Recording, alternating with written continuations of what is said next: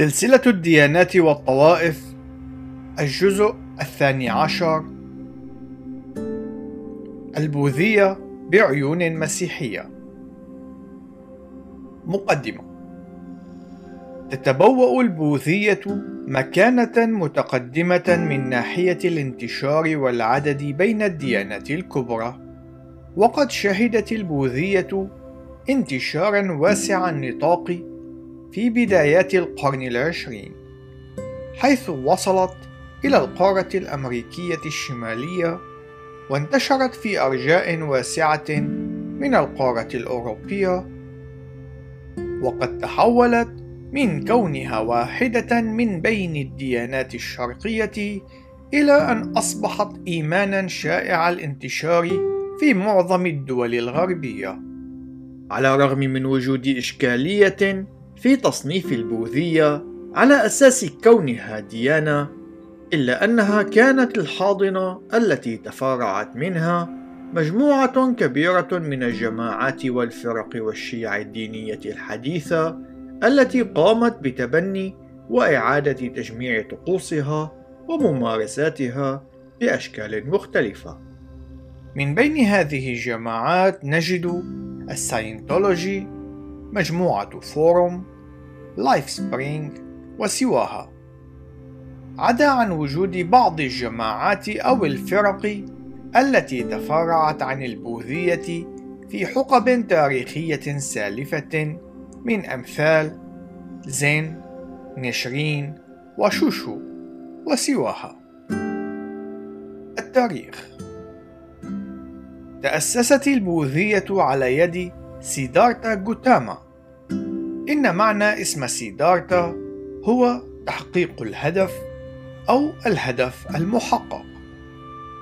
في حين أن معنى غوتاما هو أفضل بقرة كان سيدارتا أو سيدهارتا قد ولد في كنف قبيلة هندوسية تعمل بالزراعة وتستوطن في سفوح جبال الهيمالايا في مدينة لومبيني في دولة نيبال. وتذخر السرديات المختلفة عن سيرته الذاتية بالكثير من الحقائق المتشابكة مع الأساطير التي حكت عنه. كان والد سيدارتا المدعو سودودانا زعيما أو أميرا على عشيرة أكيا وقد حكم من مقاره في كابيلافاستو على مملكة صغيرة اشتملت على الجزء الشمالي الشرقي من المقاطعات المتحدة التي امتدت جنوبي نيبال. يقال إن والدته التي عرفت باسم مايا أو ماها مايا كانت قد حملت به بعد أن رأت في حلم بوذا الذي سيأتي في المستقبل وهو منحدر من السماء ليدخل في رحمها بصورة فيل أبيض. هذا هو السبب الذي يقف وراء تقديس الفيل لدى البوذيين عموما. تنقل التقاليد البوذية أن والدة سيدارتا كانت قد فارقت الحياة بعد ولادته بسبعة أيام فقط، وقد انتقلت إلى جنة الإله الهندوسي إندرا التي تعرف باسم ترايستريمسا. تنقل لنا التعاليم البوذية تفاصيل ولادته المثيرة للاهتمام، حيث أن والدته قد ولدته تحت شجرة مثمرة انحنى أحد فروعها لتمسك به بيدها. ويرد أيضا أن الصبي ولد حاملا للعلامات الاثنتان والثلاثين التي كانت تشير إلى المكانة المستقبلية العظيمة التي سيتبوأها بالإضافة إلى العلامات الثانوية التي رافقت ولادته. وتظهر العديد من هذه العلامات في الصور المعاصرة لبوذا مثل النتوء في الجزء العلوي للجمجمة الشعر المجعد دائرة الشعر المتموضعة بين الحاجبين وسواها. تنقل روايات الأحداث التي يفترض أنها قد ترافقت مع دخوله إلى المدرسة فيقال أن المعلم المدعو فيسوا ميترا كان قد سقط على وجهه إلى الأرض أمامه نتيجة لروعة مشهد دخوله. بعد ذلك تناول الصبي لوحا من الخشب وسأل المعلم عن نوع الكتابة التي يود أن يقوم بتعليمه إياها. وقد قام بتعداد 64 نوعا مختلفا من الكتابة التي لم يكن المعلم على علم بأسماء الكثير منها. بعد ذلك قام الصبي باستلام زمام الأمور ليقوم بتعليم المدرسة بأسرها درسا يربط من خلاله بين كل حرف من أحرف الأبجدية السنسكريتية وبين بعض الحقائق الفلسفية البوذية. كانت النبوءات التي رافقت ولادته تشير إلى أنه إما سيصبح ملكا عظيما أو راهبا عظيما. وهي ما دفع والده إلى إحاطته بكل وسائل الترف ليحاول أن يدفعه إلى أن يصبح ملكا عظيما ويدفع بذلك عنه جميع العلامات الأربع التي قد تقوده نحو الحياة الرهبانية. إلا أن حب جوتاما للاستطلاع كان قد دفعه إلى طلب القيام برحلة في المناطق الريفية وهي الرحلة التي أعد لها الملك من خلال إرسال حاشية تتقدم موكب جوتاما لتبعد جميع الأشخاص الذين يتوافقون مع العلامات الأربعة من المشهد الذي قد يعاينه جوتاما. وهم بحسب ما يرد في الجاتاكا أي التعليم العقائدي البوذي رجل شيخ ورجل مريض ورجل ميت وراهب. على الرغم من الخطوات الاحترازية التي كان الملك قد اتخذها فإن جوتاما كان قد عاين العلامات الأربعة خلال رحلته. فرأى رجلا شيخا ليتعلم أن مصير كل شخص هو أن يتقدم بالعمر ويتهالك. ورأى رجلا مريضا ليتعلم عن هشاشة الحياة. ورأى جنازة رجل ميت ليتعلم أن مصير كل حياة هو الموت. ورأى راهبا في وضعية التأمل مما ساعده على إدراك الحل لجميع تلك المشكلات تسرد رواية أخرى أن غوتاما كان قد رأى جميع هذه العلامات في أوقات مختلفة في القصر دون أي ذكر للرحلة الريفية التي تم الحديث عنها. في سنته التاسعة والعشرين وبعد أن عاين العلامات الأربعة التي ساهمت في تعميق إدراكه لإضمحلال الأمور الأرضية، قرر أن يغادر القصر ويلتجئ إلى الغابة ليمارس التأمل النسكي المنفرد بغية الوصول إلى الخلود الأسمى. فقرر بعد ذلك التخلي عن حقه الشرعي في المطالبة بتولي السلطة السياسية وهجر زوجته وأطفاله ليصبح راهبا يحيا حياة التقشف والتسول ويرتحل من مكان إلى آخر دون هدى كان قد قضى فترة من الزمن في تجربته للديانة البرهمانية إلا أنه تعرض لخيبة أمل كبيرة منها. بعد ذلك اعتكف لفترة من الزمن لكي يمارس التأمل المكثف ليصل إلى الاستنارة التي طال انتظارها، والتي منحته لقب بوذا. قضى الفترة اللاحقة من حياته في الارتحال الذي ترافق مع تدريس للدين أو الفلسفة التي تسببت بمنحه عدة ملايين من الأتباع الذين تبنوا فلسفته هذه خلال القرون التالية. في العام 245 قبل الميلاد عقد نحو 500 راهب بوذي مجمعا قاموا من خلاله بجمع التقاليد الشفوية التي ترجع إلى ثلاثة قرون.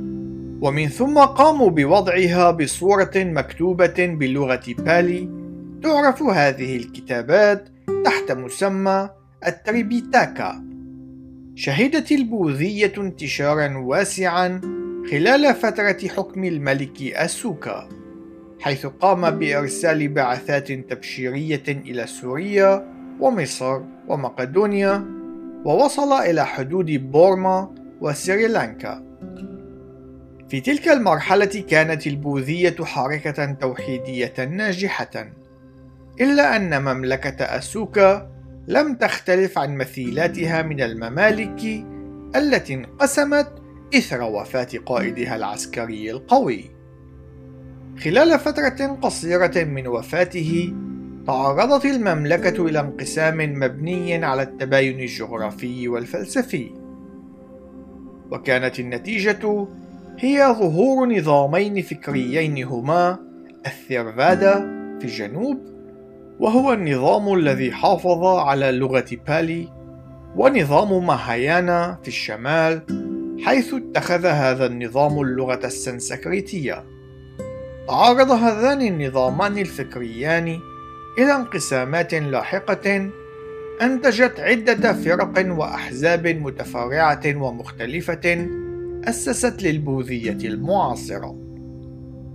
إن البوذية ليست ديانة بالمعنى الحرفي، ذلك أن الديانة تعرف على أساس أنها إيمان بإله أو بكيان إلهي خارق للطبيعة، أو بصلوات وتقديمات ومفاهيم عن حياة مستقبلية. وهي الأمور التي تشكل مكونات أساسية للديانة. على الرغم من أن جوتاما لم ينكر وجود الآلهة إلا أنه قام برفضهم وتصنيفهم على أساس أنهم عديمي الفائدة في الحياة اليومية. هذا هو السبب الذي يقف وراء تصنيف البوذية وتسميتها على أنها إلحاد تطبيقي أو عملي. إلا أنه يوجد اعتراض على هذا التصنيف من قبل بعض الباحثين في الديانات الشرقية حيث يرفضون وسم البوذية بأنها نوع من الإلحاد التطبيقي ويقومون بالإشارة إلى أنها نوع من الإيمان بوحدة الوجود pantheism مشيرين إلى أجزاء مختلفة من العقائد المرتبطة بالتقمص وسواها. كان التأثير البوذي ملحوظا في أماكن مختلفة من العالم، في الولايات المتحدة وبشكل خاص في الساحل الغربي. تم إنشاء أول معبد بوذي أمريكي في سان فرانسيسكو في العام 1898 أما في العام 1943 فقد تم تأسيس اتحاد الكنائس البوذية الأمريكية بعدد أعضاء يصل إلى مئة ألف عضو. كانت نتيجة الانتشار الواسع للبوذية في الولايات المتحدة ظهور حركة بوذية جديدة تحمل اسم نشيرين شوشو الأمريكية والتي جذبت الكثير من الأمريكيين غير الآسيويين. كما شهدت البوذية في أمريكا تحولا كبيرا آخر تسبب بظهور طائفة بوذية جديدة تحمل اسم زين. ويوجد فرع لهذه الطائفة في معظم المدن الكبرى عبر الولايات المتحدة. كان انهيار الاتحاد السوفيتي أثرا إيجابيا على انتشار البوذية بشكل خاص بعد رفع الحظر الذي كان مفروضا عليها. ابتدأ بناء المعابد البوذية في كل من موسكو وسانت بطرسبرغ ومدن أخرى كانت خاضعة للاتحاد السوفيتي تجدر الإشارة إلى أن البوذيين يجتمعون تحت راية مؤتمر عام يحمل اسم المؤتمر العام للزمالة البوذية العالمية. أما في القارة الأوروبية، فإن البوذيين يجتمعون تحت راية الاتحاد البوذي الأوروبي الذي يمتلك قواعد في كل من بريطانيا، إسبانيا، بولندا، هولندا، سلوفينيا، النرويج، هنغاريا، بلجيكا، إيطاليا، ألمانيا، فرنسا، كرواتيا، النمسا، البرتغال، السويد، سويسرا وفنلندا. عنوان التعاليم كان جوتاما قد اعتنق فكرة التقمص بشكل مشابه للفكر الهندوسي فالخلاص هو التحرر النهائي من دورة إعادة الولادة إلا أنه كان قد رفض البعض من المفاهيم الهندوسية الأخرى مثل النظام الطبقي وشرعية الكتابات الفيدية. تتبنى البوذية الفكرة التي يرتكز عليها الفكر الشرقي، والتي تقول بأن الجهل هو أصل كل الشرور. كان جوتاما قد توصل إلى طريقة للتخلص من الجهل، ولم تكن تلك الطريقة مشابهة لأي من الأساليب التي كانت قد وجدت حتى أيامه. بعد أن تأمل في قسوة الزهد من ناحية أولى والمتعة الجامحة من ناحية ثانية على أساس أنهما الوسيلتان اللتان تسهلان عملية ضبط النفس والسيطرة عليها قام برفض كل منهما على أساس فشلهما في تدمير ما هو أساسي بالنسبة للطبيعة البشرية أي الشغف والشهوة. من الممكن أن يتم اختزال فلسفته من خلال الحقائق النبيلة الأربعة التي أدركها وهي: أولاً الحياة مليئة بالمعاناة والألم. إن كل واحد من الأشخاص الذين يولدون سيتقدم بالسن ويموت. المعاناة هي إشارة إلى دورة لا تنتهي من الحيوات لذلك فإن التقمص هو لعنة. ثانيا أصل الألم هو الجهل. إن الأشخاص يجهلون حقيقتهم وحقيقة الحياة والجهل ينتج الشهوة والرغبة بالحصول على الأشياء المادية وغير المادية إن الشباب الأزلي أو القدرة غير المحدودة أو الفرح المطلقة هي أمور لا وجود لها. الجميع يعانون بسبب الجهل. ثالثا، القضاء على المعاناة هو القضاء على الشهوة. رابعا، يجب اتباع أحد المسالك لكي يتم تحقيق ذلك، أي الانتهاء من دورة إعادة الولادة. كان المسلك الذي اقترحه جوتاما مكونا من ثمان خطوات وقد عرف هذا المسلك عموما تحت مسمى المسلك الثماني الخطى ويتضمن الخطوات التالية اولا الإيمان السليم ثانيا المشاعر السليمة. ثالثا الكلام السليم. رابعا السلوك السليم. خامسا أسلوب الحياة السليم أي كسب القوت اليومي بطريقة سليمة. سادسا الجهد السليم. سابعا الذاكرة السليمة. ثامنا التأمل أو التركيز السليم. إن قام الشخص باتباع هذه الخطوات فإنه سيصبح من رتبة الأرهات وبذلك يقضى على الجهل ويصبح البوذي مهيئا للدخول إلى النيرفانا فالكارما قد سحقت ودورة إعادة الولادة قد انتهت. تميز البوذية بين خمسة أنماط أو حالات وجودية وهي التالية: أولاً بوذا، أي أولئك الأشخاص الذين تحصلوا على المعرفة المطلقة والقدرة غير المحدودة وبعد أن علموا الشريعة للآخرين دخلوا إلى النيرفانا. ثانياً بوديساتفاس أي كل أولئك الذين سيصبحون بوذا في المستقبل. ثالثاً براتيكا بوذا أي أولئك الأشخاص الذين تحصلوا بشكل شخصي على المعرفة التي تفوق الطبيعة إلا أنهم لم يقوموا بتمرير هذه المعرفة العظيمة للآخرين بعد. رابعا أرياس أي أولئك الأشخاص الذين يمضون في طريقهم نحو النيرفانا. خامسا بريتاغاناس وهي الحالة الوجودية للغالبية العظمى من التلاميذ والأتباع الذين لم يصلوا إلى تحقيق المعرفة السامية التي لرتبة الأرهات.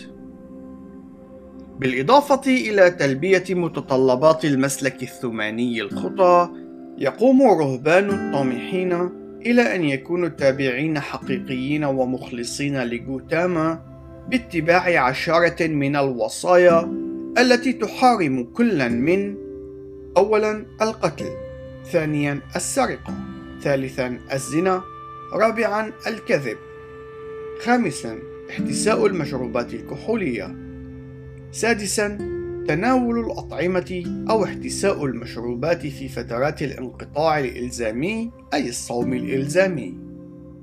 سابعا الرقص والغناء بالإضافة إلى جميع أشكال الترفيه الدنيوية. ثامنا استخدام العطور أو الحلي. تاسعا النوم على أسرة وليس على الأرض.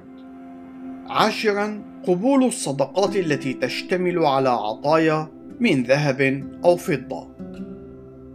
على الرغم من وجود فارق جوهري بين البوذية وبين الإيمان المسيحي المبني على الإعلان الإلهي فإنه يمكن أن يتم إجراء مقارنة بين التعاليم التي يقدمها كل من الفكر المسيحي الكتابي والفكر البوذي عن الله الخطيئة الخلاص المستقبل والأخلاق.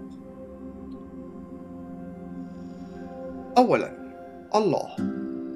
تختلف البوذية عن المسيحية اختلافا صارخا حيث أن البوذية ترفض فكرة وجود الإله الشخصاني الذي يتسم بأنه كلي الحضور ومتسامي.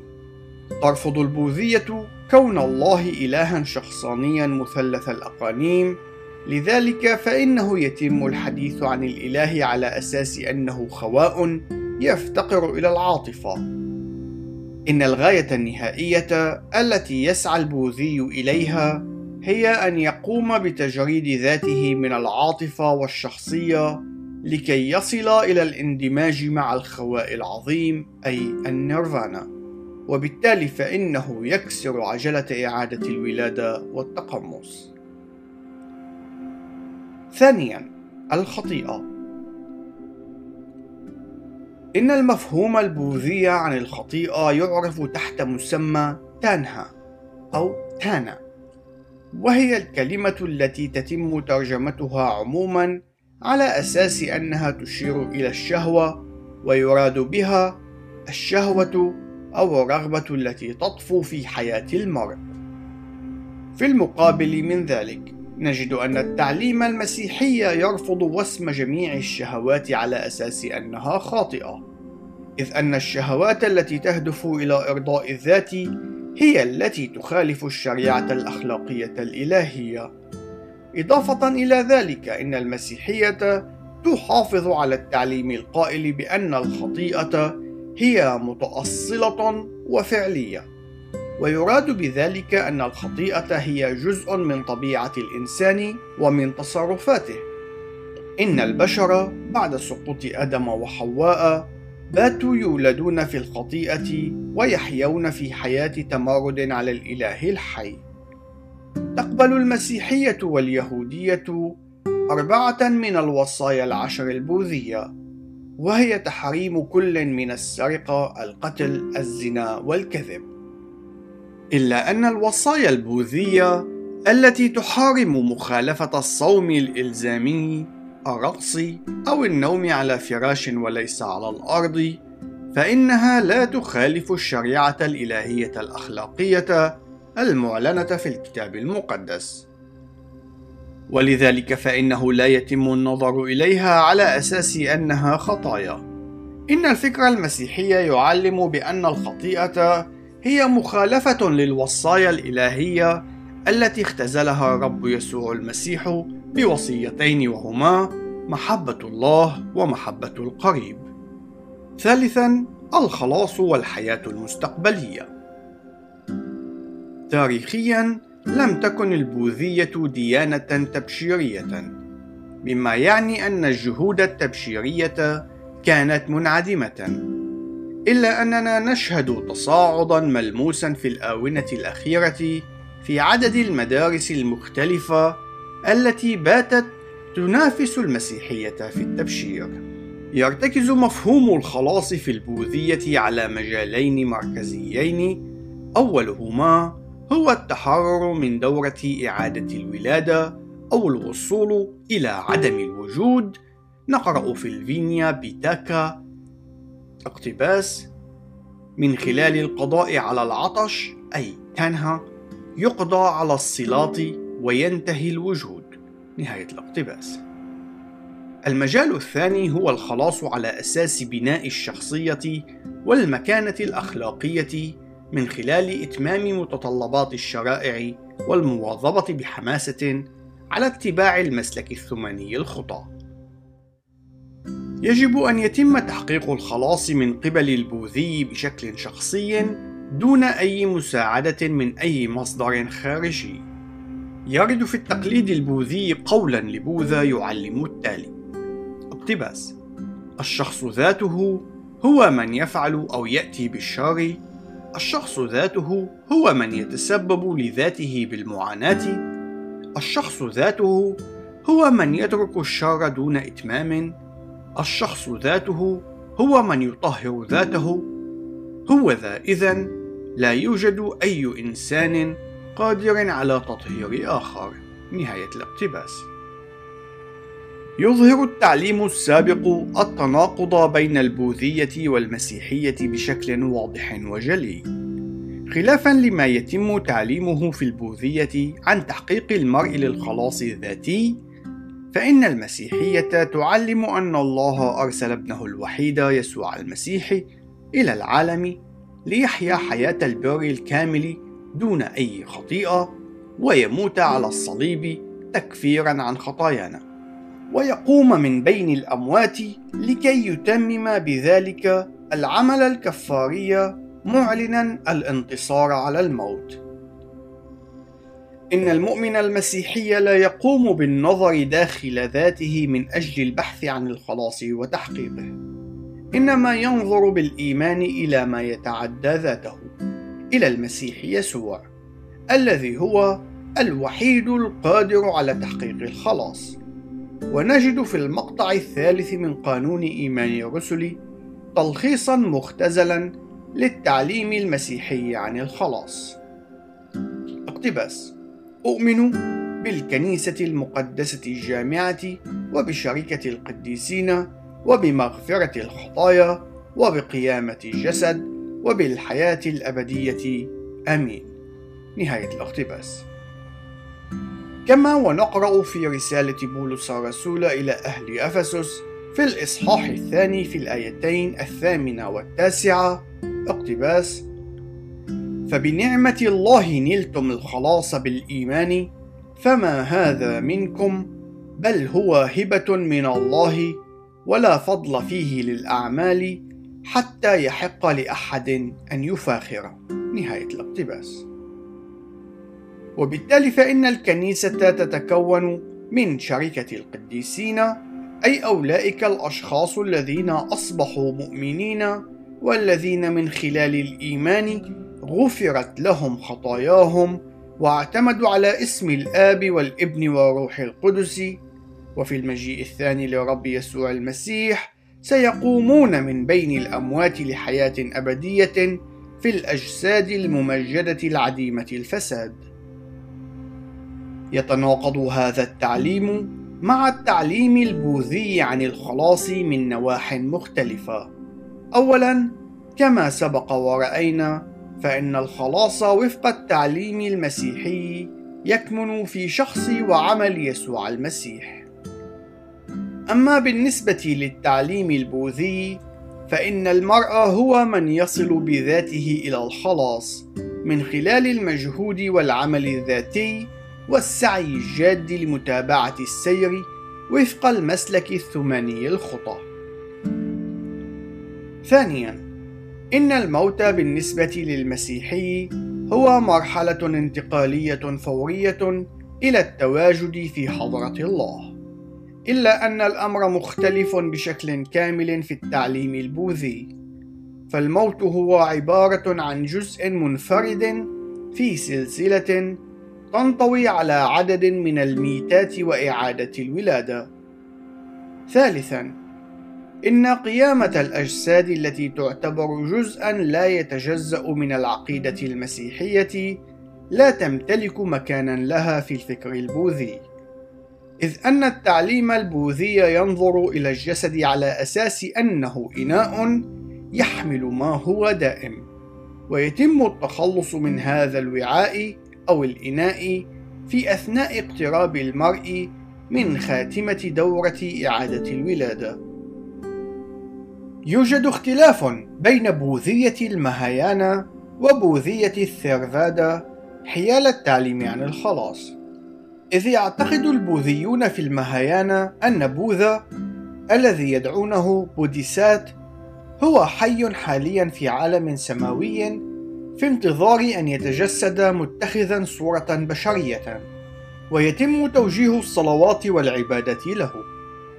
قد تكون هذه النقطة من أكثر النقاط تشابها مع المسيحية في نواح متعددة حيث يعتقد أن البوديسات قد امتلك وجمع كما كبيرا من الاستحقاقات التي يمكن أن يتم استخدامها من قبل أولئك الذين يقدمون له طقوس العبادة ويؤمنون به. في المقلب المقابل نجد أن العمل الكفاري للمسيح وبره هو ما يبرر الخاطئ الذي يلجأ إليه بالإيمان. ثانيا يوجد تجسد مستقبلي للبوديسات وهو يتشابه مع ما فعله يسوع. أخيرا تتشابه بوذية المهايانا مع المسيحية في الإيمان بوجود عالم سماوي وذلك على الرغم من أن الأمر يبدو متناقضا في البوذية التي تعرف بأنها نوع من أنواع الإلحاد العملي. رابعا الأخلاق كان النظام الأخلاقي البوذي قد نشأ وتطور كنوع من أنواع رد الفعل على الهندوسية حيث قامت البوذية بتقديم نظام المساواة بين طبقات المجتمع كرد على النظام الطبقي الهندوسي الذي يصنف الأفراد في فئات مجتمعية عليا وأخرى دنيا. كما يوجد تركيز في النظام الأخلاقي البوذي على الحالة الداخلية للإنسان التي تمتلك الأهمية الكبرى دونا عن المظهر الخارجي المتمثل بالطقوس والممارسات التعبدية وبشكل مشابه للمسيحية ينظر إلى المحبة على أنها المبدأ الأسمى للسلوك الأخلاقي الذي يجب الحياة وفقه في النظام البوذي إلا أن المنظور الأخلاقي البوذي للمحبة يفتقد لأخلاقيات محبة الله إذ ينظر إلى المحبة على أنها وسيلة للانتصار على الحقد والشر. يظهر تباين واضح بين البوذية والمسيحية من ناحية اختلاط القوانين الأخلاقية مع الواجبات الطقسية في البوذية. إذ نجد أن وصية وجوب الامتناع عن القتل أو السرقة متموضعة في المكانة جنبا إلى جنب مع الوصية التي تحارم النوم على سرير مرتفع عن الأرض أو تحارم تناول الأطعمة في أوقات الصوم الإلزامي. أما في المسيحية فإن العمل الكفاري الذي أتمه المسيح قد أنهى العمل بالشرائع الطقسية التي كانت ظلا لهذا العمل الخلاصي وهو ما يرد في رسالة بولس الرسول إلى أهل كولوسي في الإصحاح الثاني في الآيات من الثانية وحتى الثالثة والعشرين. وأمسى المسيح الأساس والإفتراض المسبق الذي تبنى عليه جميع الأخلاقيات وحين يتم مخالفة إحدى الوصايا أو ارتكاب خطيئة ما يمكن للمؤمن أن يتوب لينال الغفران من المسيح الذي مات عن الخطيئة. ولا يوجد ما يقابل هذا التعليم في البوذية. الخلاصة تنقسم البوذية إلى العديد من الفرق والمجموعات المنبثقة عنها إلا أن المجموعتان الرئيسيتان هما المهايانا والثيرفادا وتتوزعان جغرافيا بين شمال القارة الآسيوية وجنوبها. نالت البوذية شهرة واسعة وحققت انتشارا واسعا خلال السنوات الأخيرة في مناطق مختلفة من العالم. كما تلقت بعض الاضطهاد في بعض الدول مثل سريلانكا والصين. ينجذب الكثير من الأشخاص من مختلف الخلفيات الدينية والثقافية إلى مختلف جوانب الفلسفة والديانة البوذية. ويمكن أن يتم إرجاع انجذابهم هذا إلى حقيقة كون الرسالة التي تنقلها هذه الفلسفات تتعامل مع الاحتياجات الحضارية المعاصرة إذ أن الناس يدركون حاجتهم إلى الحقائق الروحية وفي ذات الوقت نجد أن العديد من الكنائس المسيحية لا تقوم بتقديم إنجيل يسوع المسيح بطريقة أمينة تتعامل مع الواقع والمشكلات الراهنة. ينجذب الكثير من الأشخاص من مختلف الخلفيات الدينية والثقافية إلى مختلف جوانب الفلسفة والديانة البوذية، ويمكن أن يتم إرجاع انجذابهم هذا إلى حقيقة كون الرسالة التي تنقلها هذه الفلسفات تتعامل مع الاحتياجات الحضارية المعاصرة، إذ أن الناس يدركون حاجتهم إلى الحقائق الروحية، وفي ذات الوقت نجد أن العديد من الكنائس المسيحية لا تقوم بتقديم إنجيل يسوع المسيح بطريقة أمينة تتعامل مع الواقع والمشكلات الراهنة. إن تبني العديد من المسيحيين لجوانب من الفلسفات البوذية يرجع بشكل رئيسي إلى أنهم لم يسمعوا رسالة الإنجيل بحق. لذلك فإنه من الضروري أن يقوم الرعاة والمؤمنون بالتنبه إلى انتشار هذه الأفكار في أوساطهم لمكافحتها من خلال تقديم رسالة إنجيل النعمة بأمانة. النهاية إلى اللقاء في الجزء القادم ولنعطي المجد لله دائما.